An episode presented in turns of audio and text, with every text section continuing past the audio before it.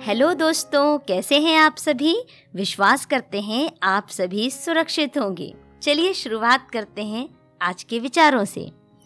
नेत्र हमें केवल दृष्टि प्रदान करते हैं, परंतु हम कब, किसमें, क्या देखते हैं, ये हमारी भावनाओं पर निर्भर करता है।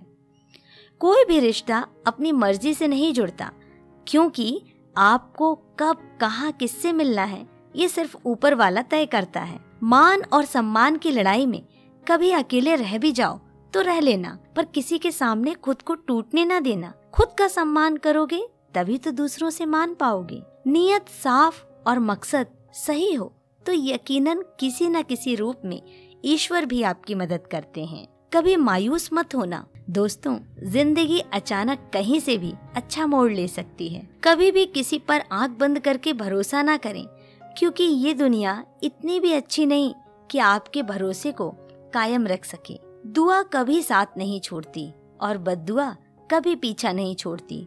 जो दोगे, वही लौट कर आएगा। फिर चाहे वो इज़्ज़त हो या धोखा, खत्म तो सब धीरे धीरे होता है।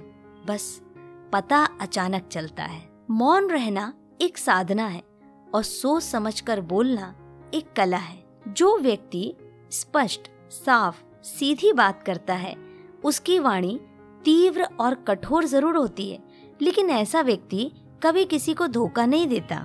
झाड़ू जब तक बंधन में होती है, तब तक वो कचरे को साफ़ करती है।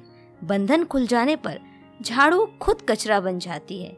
इसलिए हमेशा अपनों से बंधे रहिए, क्योंकि अनेकता में एकता होती है। लक्ष्य के आधे रास्ते पर जाकर कभी वापस न लौटें, क्योंकि वापस जाने पर भी आधा रास्ता पार करना पड़ता है। किसी की गरीबी को देखकर रिश्ता मत तोड़ना, क्योंकि जितना मान, सम्मान गरीबों के घर पर मिलता है, उतना अमीरों के घर पर नहीं। जो सुख में साथ दे, वे रिश्ते होते हैं। जो दुख में साथ दे, वे फरिश्ते होते हैं। प्रेम सिर्फ़ अपने काम और ईश्वर से करो, क्योंकि ये दोनों कभी धोखा नहीं देते। रिश्तों का गलत इस्तेमाल कभी मत करना।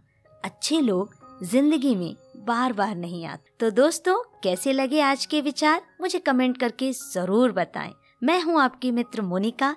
मिलती हूँ अगली ऑडियो में। तब तक के लिए सभी को नमस्कार।